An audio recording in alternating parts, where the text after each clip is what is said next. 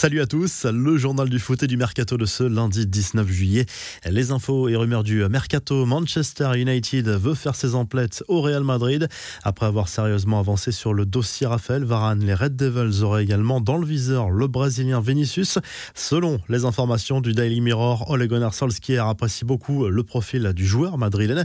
Ce double départ permettrait au club de Florentino Perez de renflouer les caisses dans l'optique de recruter par exemple Kylian Mbappé.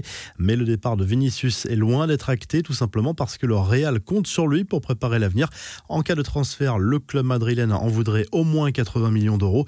Manchester United a décidément très actif. Selon la Gazette dello Sport, Naples aurait refusé une offre du club anglais de trente millions d'euros pour le défenseur sénégalais Khalidou Koulibaly. Le Napoli n'est pas contre un départ du joueur le mieux payé de l'effectif, mais pas question de brader le défenseur central. Du côté du Barça, on vise désormais un certain Renato Sanchez pour renforcer l'entrejeu. Le joueur de Lille est aussi dans le de clubs anglais, Arsenal et Liverpool notamment. Le club blaugrana qui pense à un prêt avec option d'achat obligatoire pour l'international portugais. À Marseille, ça bouge encore. L'O M est sur le point de tomber d'accord avec la Fiorentina pour le transfert définitif de Paul Lirola.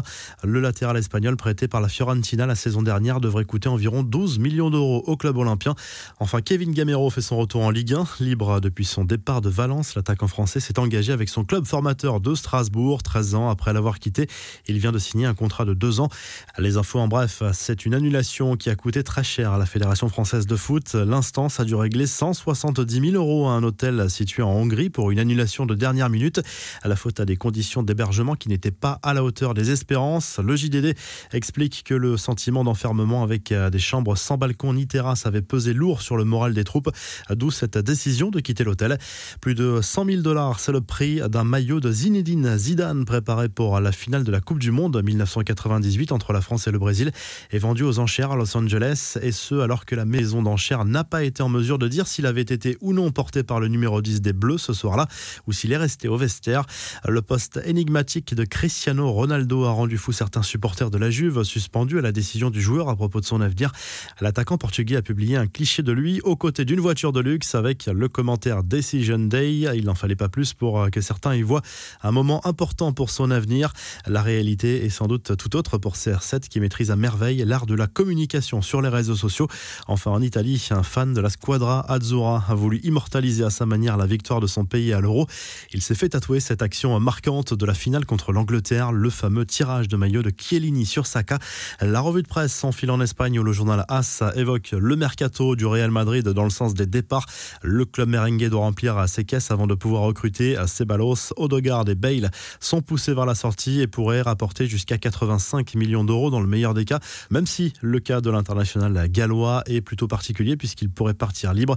Du côté du Barça, là aussi, on prévoit plusieurs départs, notamment en défense. Selon le journal Sport, parmi les joueurs poussés dehors, on retrouve les Français, l'Anglais et Umtiti.